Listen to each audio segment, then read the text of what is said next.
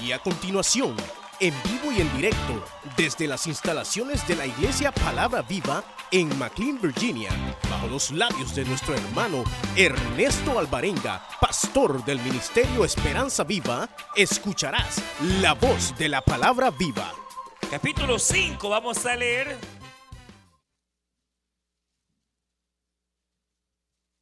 Y cuando va ofrendando se va poniendo en pie, hermano, hermano, amigo. Y dice las Sagradas Escrituras, ¿lo tenemos? Ahí sentadito o paradito, no importa. Eh, puede, vamos a leer la palabra del Señor. Verso 1.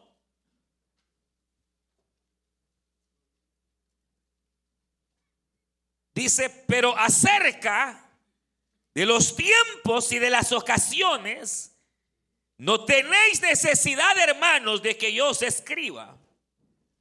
Porque vosotros sabéis perfectamente que el día del Señor vendrá así como ladrón en la noche. Que cuando digan paz y seguridad, entonces vendrá sobre ellos destrucción repentina como los dolores a la mujer encinta y no escaparán. Mas vosotros, hermanos, no estáis en tinieblas. Diga gloria a Dios. Para que aquel día os sorprenda como ladrón. Porque todos vosotros sois hijos de la luz e hijos del día. No somos de la noche ni de las tinieblas. Por tanto, no durmamos como los demás, sino velemos y seamos sobrios. Pues los que duermen de noche duermen y los que se embriagan de noche se embriagan. Pero nosotros que somos del día, seamos sobrios, habiéndonos vestido con la coraza de fe y de amor y con la esperanza de la salvación como yelmo. Amén. Pueden tomar su asiento.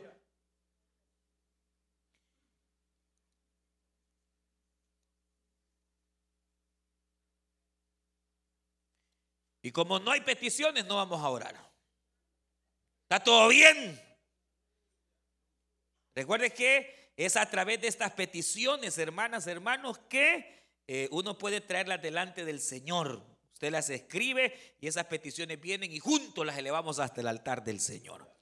Pero si hay una muy especial, así que por esa vamos a orar. Vamos a, así como estamos, cierre sus ojos, pero levante sus manos al cielo y alce su voz y dígale en esta mañana, Padre nuestro que estás en los cielos, venimos delante de tu presencia, Señor, para rogarte que tú nos hables en esta hermosa mañana.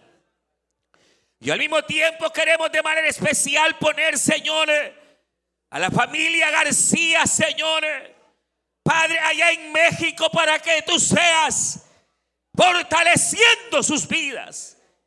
Especialmente la madre de mi hermano Arturo, Señor, queremos rogarte que tú le fortalezcas, que tú sanes su vida, Señor, en el nombre de Cristo Jesús de Nazaret. Que tú seas mostrándote y revelándote, Señor, a esta familia, Dios bendito, en esta necesidad. Y que tú quien sustenta, tú que eres el que fortalece los corazones, puedas fortalecer, Señor en el nombre de Jesús de Nazaret, ponemos, Señor, cada vida aquí presente y te rogamos que en tu misericordia nos hables. En el nombre de Jesús. Amén, Señor. Y amén. Gloria a Dios. Este, hablábamos el domingo pasado. En alguna, en algún, en alguna manera, el, poder, eh, quizás de hecho, seguir el, el consejo apostólico que aquí se nos, se nos eh, brinda, que podamos estar en algún sentido con nuestros ojos y nuestra mente eh, bien alerta ante, obviamente, las épocas y sobre todo eh, estos tiempos que nos ha tocado realmente vivir. Eh, cuando el apóstol escribe a la iglesia de tesalonicenses, que prácticamente es la primera carta que el apóstol escribe, eh, de todas las epístolas, fue la primera carta a esta iglesia que él mismo había fundado. Eh, lo que había ocurrido es que había comenzado cierta persecución en contra de los cristianos de parte de los mismos judíos. Incluso se había llegado a quitar la vida a algunos hermanos. Y eso en algún sentido ocasiona temor, aflicción. Y, es debido a eso que el apóstol tiene que escribir esta carta para animar, para alentarles a aquellos hermanos. Y entre algunos consejos que les da está el que hoy nos corresponde en el capítulo 5. Y me llama la atención cuando el apóstol dice estas palabras. Dice, pero acerca eh, de los tiempos y de las ocasiones eh, no tenéis necesidad de que yo os escriba, eh, porque obviamente era una iglesia que en algún sentido, valga la redundancia, tenía sí una perspectiva correcta en torno al momento en que ellos estaban viviendo. Recuerde que para ellos la venida de Cristo estaba bien cerca.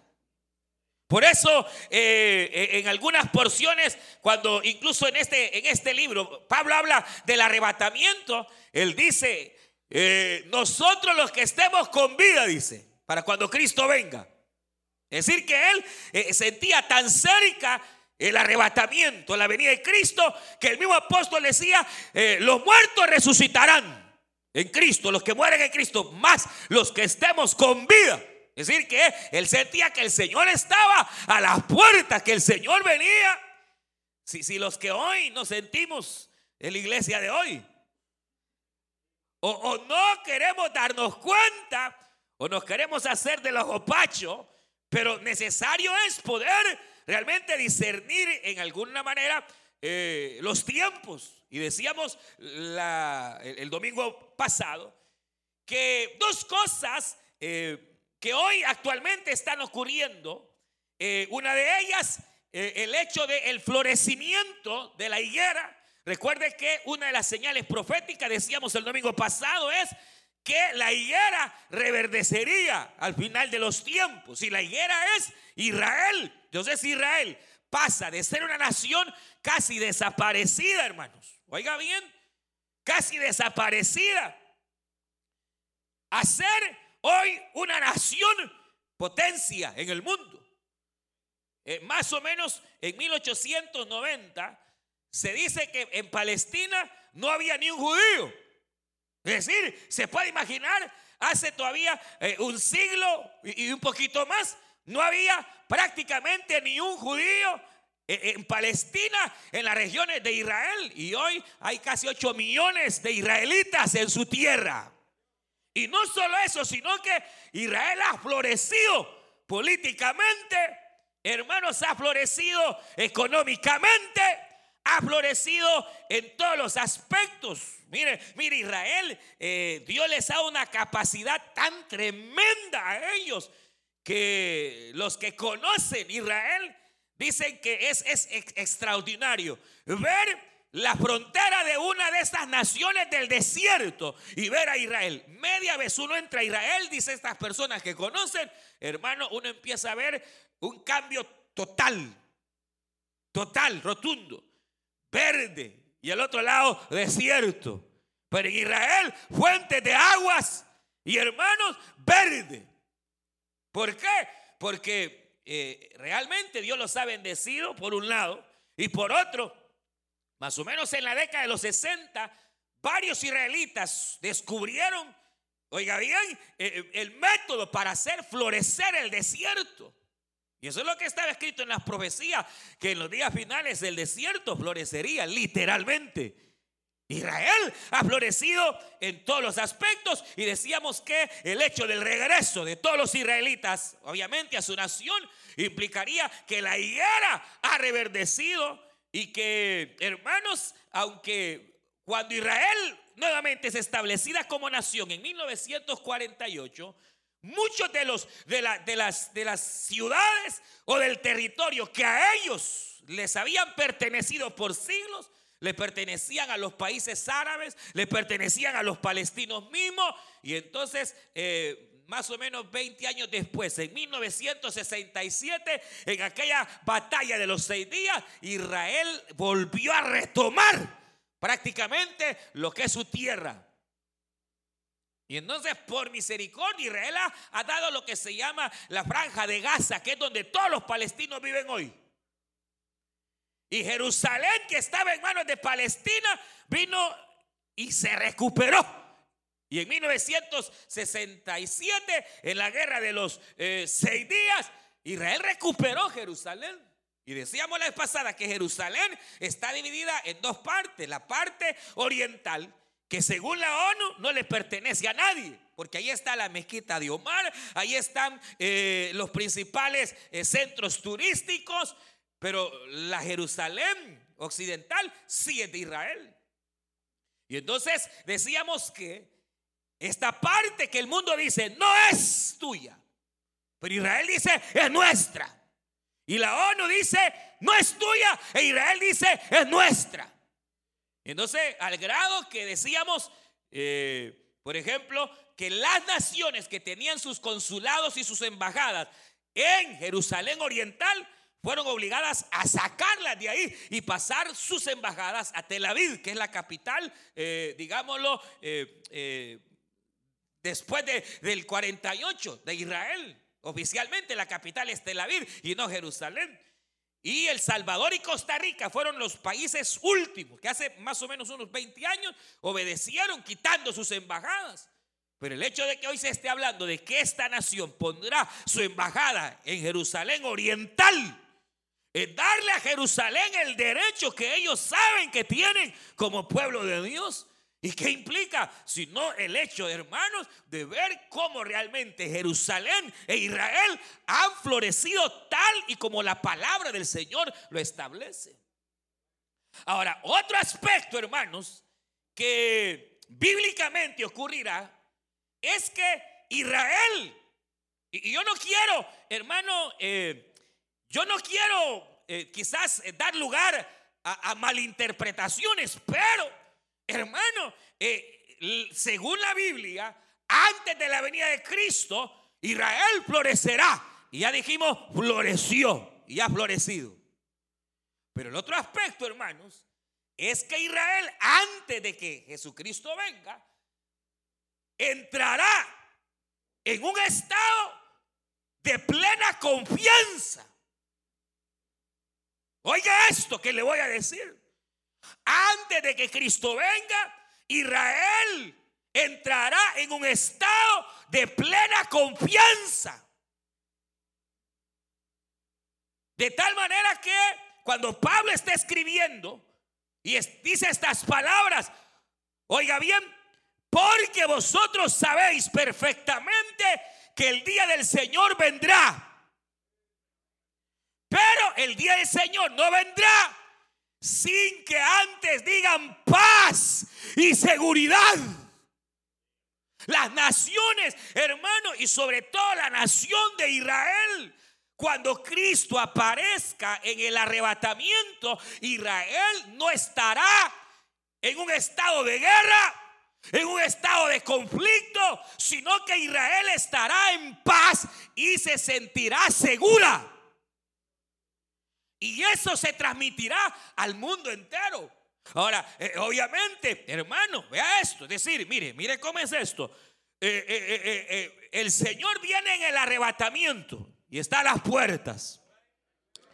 Entonces, media vez el Señor venga, aparecerá el líder político llamado el anticristo por el apóstol Juan, llamado el hombre de iniquidad por el apóstol Pablo, eh, eh, quien vendrá a poner paz en el mundo entero. Cesarán las guerras, cesarán los conflictos. Logrará, según el capítulo 9 de Daniel, hacer que Israel con las demás naciones firme la paz. Oiga esto, Daniel capítulo 9. Y el príncipe que ha de venir hará pacto con mi pueblo.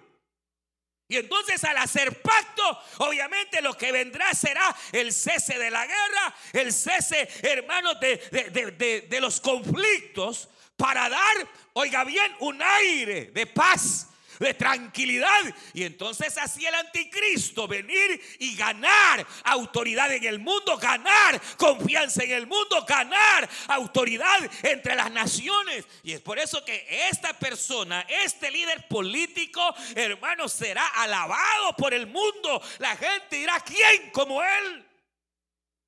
Pero ¿cuál es la idea? La idea es que de repente, así como él ha venido a poner paz, y durante más o menos cuatro años, o tal vez un poco más, un poco menos, habrá logrado estabilizar la economía, las guerras, cuando de pronto entonces vendrá destrucción repentina y cuando digan paz y seguridad, vendrá lo que la Biblia señala como el periodo de grande tribulación, cual nunca antes sabido ni habrá sobre la tierra.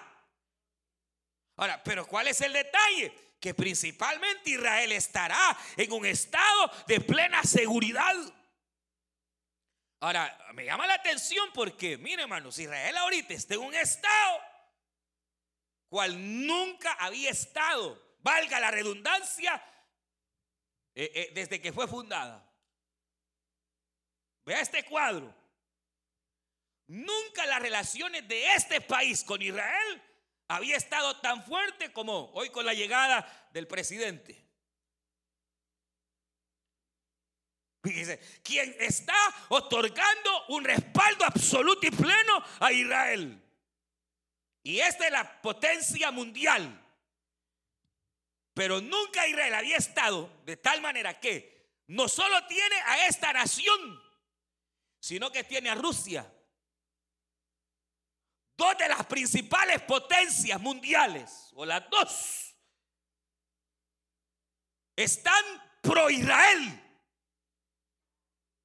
Por eso Netanyahu, hermano, el ministro, hoy eh, habla con más autoridad porque sabe que tiene el respaldo de dos de las principales naciones. Pues sabe que hemos entrado en un periodo histórico. Desde la Segunda Guerra Mundial y antes, nunca, hermanos, oiga bien, oiga bien, está, está tan, hay un trío amoroso entre Israel, Rusia y Estados Unidos, cual nunca se había dado. Es más, está tan ese vínculo amoroso entre esta nación y Rusia que la semana pasada el presidente tuvo que empezar a hablar mal de Rusia porque no le queda de otra. Eso es pura política, hermano. Se ve obligado a decir ciertas cosas mal de Rusia porque el vínculo que hay es demasiado fuerte. Y eso, eso nunca se había dado. Ahora, yo no estoy diciendo, por eso digo al principio, dar lugar a malinterpretación. No, no, no, no estoy diciendo que el presidente o el otro Putin eh, son el anticristo de ninguna manera. Porque el anticristo tiene que venir de Europa. Bíblicamente. Tiene que venir o de la ONU o de, o de Europa. Pero la cuestión es, vea, solo vea ¿Qué tan seguro se siente Israel? ¿Qué tan seguridad? Eh, eh, eh, se han venido dando pasos tremendos. Ese, ese, ese pacto que se, se, hizo el año pasado entre esta nación e Irán, que Irán es un país, pero peligrosísimo. Sin embargo, el mundo ha visto como un acto de posible paz o de llegada a una paz mundial el hecho de haber logrado supuestamente que Irán cese todo armamento nuclear y que Irán cese. Mire, y usted, y usted sabe, de repente apareció un avión con 400 mil millones de dólares para Irán, de aquí para allá, despuésito de ese tratado. O sea, eh, la, la cuestión es, hermano, que se están haciendo alianzas, se están buscando tratados. Obviamente todo con el propósito de poder buscar la paz. Y parecería en algún sentido que se va a luchar. Mire hermanos, si usted quita si usted quita ahorita el conflicto de Siria y el ISIS, Parecería que el mundo va eh, exactamente en ese camino de paz, de prosperidad. Y, cuando digan paz y seguridad, entonces le vendrá destrucción repentina. Y hermano, esa es una, una falsa seguridad que Israel eh, asintirá o, tendrá. Pero no sido, imagínese, ahora, imagínese eh, cómo va el movimiento mundial. ¿Cómo va las tendencias? ¿Cómo va eh, el hecho de pretender establecer paz? Establecer eh, eh, eliminar todo conflicto. Pero ese es precisamente como en algún sentido solo allanando el camino. Para que cuando venga el que, el que de verdad va a venir a firmar la paz bueno, pues no sabemos, mano. No, eh, eh, eh, ya, ya la, semana pasada el presidente de acá se puso, ya, habló con Mohamed Abbas, el, mero macizo de Palestina, para que venga a la Casa Blanca, para que platiquen de qué manera se puede hallar la paz en Israel y en Palestina para ver de qué manera hay un camino en el cual se pueda llegar a la paz.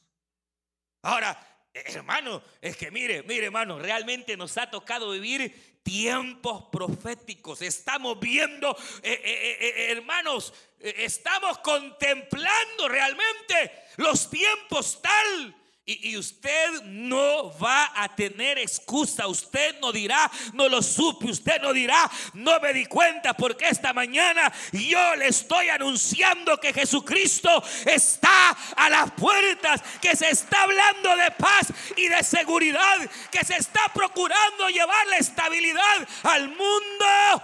Y eso no es sino señal de que el que ha de venir pronto vendrá, no tardará. Y el Espíritu dice ven y la iglesia dice ven, Señor Jesús. Mire, mire, qué tremendo, qué tremendo. Obviamente, eh, eh, no, no, no, no, se va a arreglar mucho, pero el hecho que esta persona venga y que, y que pero, pero algo, algo, y empieza una vez más a sonar lo que durante los últimos 8 o 10 años había dejado de sonarse. De poder ver de qué manera palestinos e israelitas llegan a un, a, un acuerdo. ha comenzado otra vez a sonar ese tambor hermano, esa trompeta en torno a la venida, obviamente, del Señor. Y que hoy Israel esté plenamente confiada. Yo le apuesto que Israel está en un estado de confianza porque tiene el respaldo. Recuerde que, es tanto que ya eh, eh, lo que se llama el Sanedrín de Israel, le decía la semana pasada, envió una carta y es más, parece que se había reunido me decía el hermano, eh, eh, eh, hoy que vino Netanyahu, precisamente para solicitarle a esta nación se le pueda conceder ya el dinero. Y no solo el dinero, porque más que dinero, porque Israel tiene plata, hermano. El problema es que Israel tiene que reconstruir el templo. Lo que se llama el tercer templo. El templo es uno, ha sido el mismo. Lo que pasa es que lo han destruido y lo han vuelto a hacer. Pero bíblicamente, cuando hermanos, los días finales se acerquen, el templo será reconstruido según las profecías de Ezequiel y según el libro de Apocalipsis. El templo judío será restablecido porque dice que es ahí. Oiga, y es que este es el punto. Y mire qué interesante es esto que le voy a mencionar. El punto es que Israel se convertirá en el centro del ojo mundial en los días finales. ¿Por qué razón? Porque ahí, en Israel, se van a concentrar tres de las o las tres más importantes religiones del mundo. En Israel está la mezquita de Omar, en Jerusalén, que es la segunda mezquita más importante para los musulmanes. Fíjese esto. En Israel, yo no sé si usted sabe, pero eh, usted alguna vez ha querido ir a Tierra Santa, en esos tours que hacen y todo eso. Mire, todo eso lo maneja la Iglesia Católica, sepa. Esto es puro tour para la Iglesia Católica. Porque es la Iglesia Católica la que maneja todos esos lugares turísticos. Y ahí están varios templos católicos importantes. Ahora, ¿se imagina la construcción del templo? Haría que tres de las principales religiones, musulmanes, católicos y judíos, básicamente se centren en un, en un, en un, ¿qué? En un círculo religiosamente hablando. Pero esa es una de las cosas. La cuestión otra es que cuando aparezca, obviamente, este, este líder político que va a poner la paz, hará que Israel trance, hermanos, y, equilibrar y todo esto. De repente lo que hará cuando dice vendrá destrucción es cuando viene la gran tribulación, pero parte de eso implicará que el anticristo, juntamente con las naciones que están con él, se apoderará de Israel. Y entonces todo el pleito será Israel. Ahora, por dos razones, religiosamente y segundo, yo no sé, supo leyó la noticia que ahorita, ahorita, en, frente de Israel, en el mar, acaban de encontrar lo que consideran el yacimiento de gas natural más grande del planeta. Para no depender del petróleo y poder hacer las naciones más, más independientes del petróleo y más dependientes de otros factores energéticos. Y en Israel descubren lo que se considera eh, eh, eh, el más grande o el segundo. Porque yo no sabía, busque y, y busque yacimientos de gas natural y se va a dar cuenta que uno de los yacimientos más grandes está en Siria. Y ese es el pleito de Siria y de Rusia que defiende a Siria y que todas las naciones, porque eh, se está buscando rutas alternativas. Fíjense cómo es el hombre, mire hermano, ven que la cosa va mal, ven que el mundo va mal, ven que... Y entonces el hombre lo que hace es buscar alternativas para sobrevivir y buscar alternativas para ver, es natural, pero no sería más fácil humillarse delante de Dios, como dijo hermanos el profeta, si mi pueblo sobre el cual mi nombre es invocado, se humillare y buscar en mi rostro. ¿Por qué busco otra alternativa? Ya ni hay que hacer. No, no es cambiarse de un lugar a otro. Eh, mire, no es cambiar de hogar. Usted que ya no aguanta. Hay una alternativa y es la mejor. Es humillarse delante de nuestro Dios. Reconocer nuestros pecados. Porque si el pueblo se humilla, pero el hombre no, ahí anda buscando. Y mire, hermano, si usted lee Isaías capítulo 17, se va a dar cuenta por qué Damasco, que es Siria, está como está ahorita. Lo que está sucediendo ahorita en Siria es profético que miles y miles de personas saldrían huyendo. Ahí está en Isaías 17, antes que el fin venga. Hay una profecía sobre Damasco, sobre Siria, que hasta el día de hoy no se ha cumplido, pero está por cumplirse, mi amado. Abramos los ojos, porque el día de nuestra redención está más cerca. Y en Israel hayan lo que pudiera ser el yacimiento de gas natural más importante. Y ese va a ser el pleito de las naciones al final. Pero mire, todo esto que yo le estoy diciendo, todas estas señales, cuando vengan a ocurrir, nosotros ya no estamos aquí, hermano. Ahora, si usted las ve, porque se quedó? Pero la iglesia, por eso Pablo cuando escribe dice, le ruego hermanos, eh, vean, ya no anden como hijos de tinieblas, porque no somos hijos de tinieblas, somos hijos de la luz. Porque los hijos de las tinieblas se andan haciendo cosas a ocultas y andan en tinieblas haciendo cosas a escondidas. Nosotros no, hacemos cosas a escondidas, hermanos. Nosotros no somos de la noche, nosotros somos del día. Bendita sea la gracia y la misericordia del Señor. Digan amén, pues. Digan gloria a Dios. Sí, nosotros somos del día, no somos de la noche. Los que eh, hacen cosas malas ahí las andan haciendo en las noches, hermanos. oculto significa hacerlo en la noche. Pero dice, mas vosotros no estáis en tinieblas. No puede ser que ese día nos sorprenda. No, hermano, ¿para qué lo va a sorprender ese día? Mejor preparémonos. Porque el mundo está entrando en una etapa Básicamente, hermano, final, la desestabilización que se está dando es, tremenda. ¿Cuál es eh, eh, el sentido propio? ¿Cuál es la idea, hermanos, eh, que Estados Unidos llevará en estos próximos años? Es aislarse del mundo. Oiga esto. La idea es aislarse del mundo. Concentrarse en sí misma. Aislarse. Y eso obviamente aflige a todas las naciones, pues este está, Estados Unidos es el centro.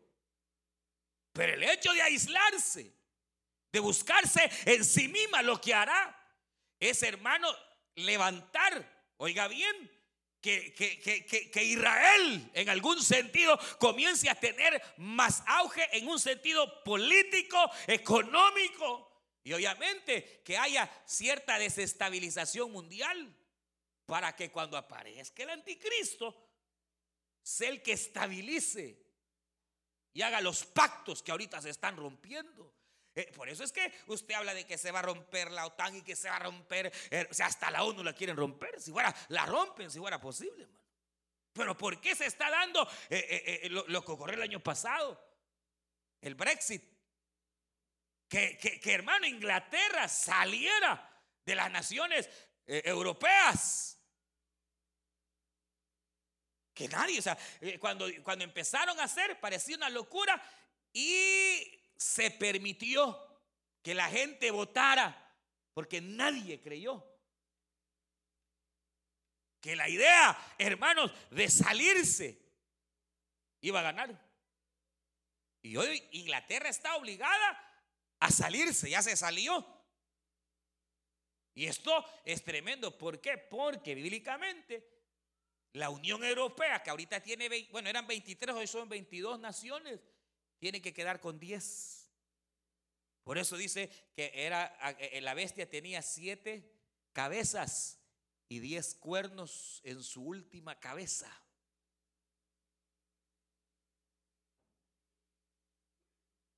Hermanos, es que, es que, ¿qué más? Estamos, hermanos, realmente eh, eh, viendo o sea, eh, eh, sorprendió al mundo. Se sorprendió el hecho de que Inglaterra se saliera y probablemente vayan a ser otras naciones. O al fin y al cabo, eh, si hay 10 naciones que son preeminencia en la comunidad económica europea. Porque, repito, el líder que va a venir o vendrá de Europa o de la ONU. Cualquiera de las dos puede ser la bestia. Cualquiera. Pero fíjese que el hecho de el, aislamiento, el hecho de que se esté desestabilizando, es, es muestra de que el mundo va a entrar políticamente en un estado en el cual se va a ver la necesidad de que ingrese un personaje inteligente, sabio, en enigmas, satánico, porque bíblicamente el anticristo va, le va a gustar el ocultismo. Para entonces, hermanos, ir poco a poco ganando terreno. Pero mire, yo le repito, para cuando eso ocurra, nosotros ya no estamos aquí en esta tierra. Ahora, si es que usted ha seguido estos pasos, dice, mire, por tanto, no durmamos. Porque ese es el problema principal de la iglesia. Usted lo sabe. ¿Se acuerdan de aquella parábola de las diez vírgenes? Esperando al novio. Y unas tenían aceite de reserva y otras no tenían aceite de reserva. Cinco bien desubicadas y cinco que tenían aceite de reserva. Pero el punto es que las diez se durmieron, hermano. Las diez cabecearon y se durmieron. O sea, la iglesia se ha cansado de esperar al Señor. Ha oído tanto de que Cristo viene y nunca viene que ya estamos en el tapite donde la iglesia empezó a cabecear. Y ya, Cristo viene, amén. Jesús viene, amén. Ya, ya, ya no cree, ya está cabeceando. Hermano, esa es la otra señal. Porque cuando la iglesia comience a dormirse, mire hermano, y, y entonces dirán, ahí viene. Y solo los llamados y los escogidos se quitarán, hermanos, el sueño y levantarán su rostro, aleluya. Y se pondrán en pie para esperar al amado, al bendito, al deseado de las naciones. Usted que ha andado cabeceando, levántese. Que ya se le acabó el aceite, todavía hoy es oportunidad para venir y tomar el aceite. El aceite es figura del Espíritu Santo, mi hermano.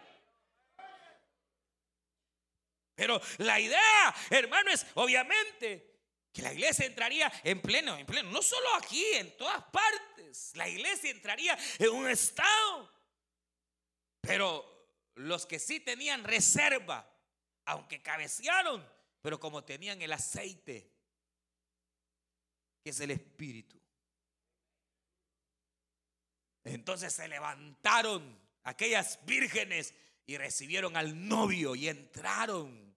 Y las otras, hermanos, en lo que andaban buscando en el mole el aceite. Cuando llegaron, no le vaya a pasar que venga, hermano, Aquí vengo al culto y ya nos fuimos. Aleluya, diga gloria a Dios. Hermano, no le vaya a pasar que venga al culto y ya nos fuimos. Ahí le va a caer todo eso, mire.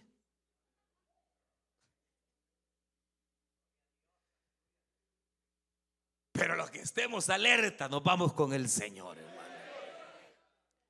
Sabiendo que los días, hermanos, son malos, dice, pero nosotros que somos del día. Ah, aquí hay otro detalle, dice, dice, los que se embriagan, de noche se embriagan. Aquí está hablando literalmente del que, del que toma. Usted sabe que hay, hay otros tipos de embriagueces también. E, el estado de embriaguedad implica como, como eh, lo contrario al sobrio, el ebrio que se escapa de su realidad. Pero mire, dice, dice, pero nosotros que somos del día, seamos sobrios. Lo contrario, el ebrio no sabe ni dónde está parado, hermano. El ebrio quiere una cosa, mañana otro, y grita, mañana está feliz. Eh, pasa todas las etapas de... Eh, eh, no, el sobrio no, él sabe el momento que está viviendo. Él vive con equilibrio. Él sabe que los días son finales, aleluya. El sobrio sabe perfectamente de dónde viene y el sobrio sabe para dónde va. El ebrio no atiende, el ebrio no, ni, ni sabe ni distingue. El sobrio sí. Dice, habiéndonos vestido de la coraza de fe, de amor y esperanza. Tres elementos de los cuales nosotros tenemos que llenarnos. Número uno es fe. Crea. Porque mucha gente creyó y hoy ya no creen. Por lo menos ya no creen como al principio creyeron. Mareados y embriagados andan. Tenga cuidado, hoy más que nunca tiene que tomar fe. Dios, Cristo lo dijo, creed en Dios, tened fe en Dios, tened fe en Dios, creed en Dios. Porque el que cree le puede decir a la montaña, montaña, quítate y échate a la mar. Y si no duda, lo que pide le será dado. Aleluya. Porque has creído. Has creído, cree. Confía. Hoy más que nunca necesitamos fe, hermano. Fe, confianza. ¿Qué fe si no confiar en Dios? En que estamos en las manos de Dios. En que todo lo que pase tiene un propósito. Y que hermano Dios sigue sentado en su trono. Y que estamos en sus manos. Y el que esté en sus manos nadie lo arrebata. Dios tiene control de todas las cosas. Aún de nuestra enfermedad de las dificultades que hay, de las situaciones que enfrentamos. Aquel que confía, cree esperanza contra esperanza. Sigue aferrado a la palabra de aquel que habló, habló y no miente. Lo que Dios ha hablado, lo cumplirá. Porque Dios no es hombre para mentir, ni hijo de hombre para arrepentirse de lo que él ha hablado, hermano. Si Él ha prometido guardarnos, nos va a guardar. Y aunque vengan diez mil o mil, no llegarán a nosotros porque estamos confiados en el Señor. Tenemos que vestirnos de fe, de confianza.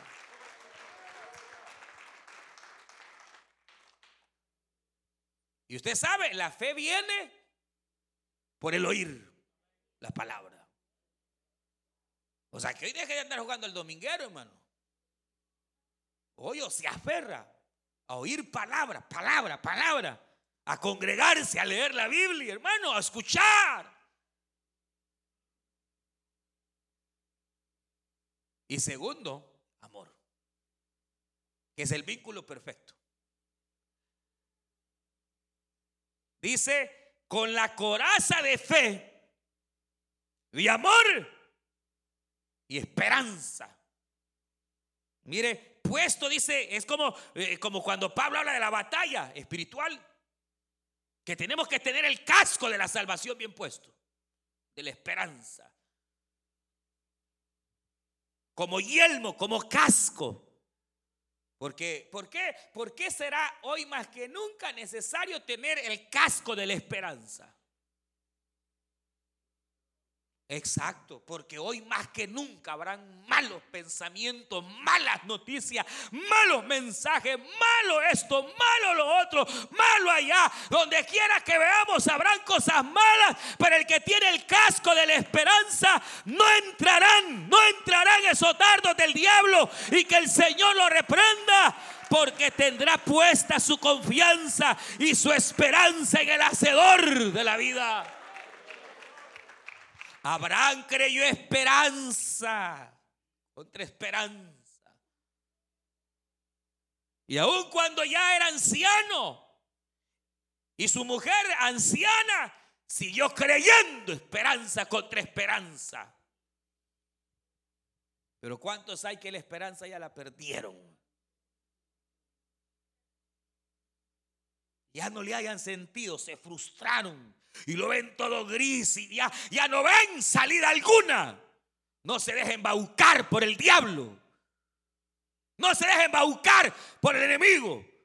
Nosotros sí tenemos una grande, grande, grandísima esperanza.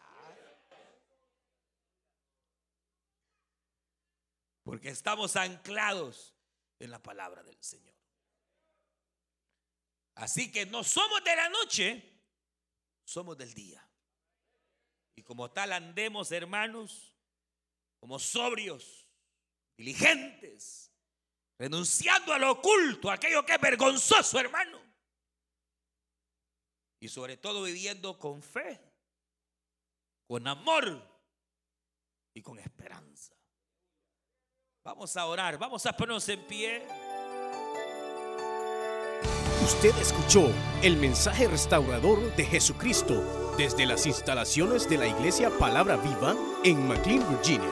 Si este mensaje ha sido de bendición para su vida y necesita oración, Contáctenos al teléfono 571-633-0469. 571-633-0469. Que Dios le bendiga.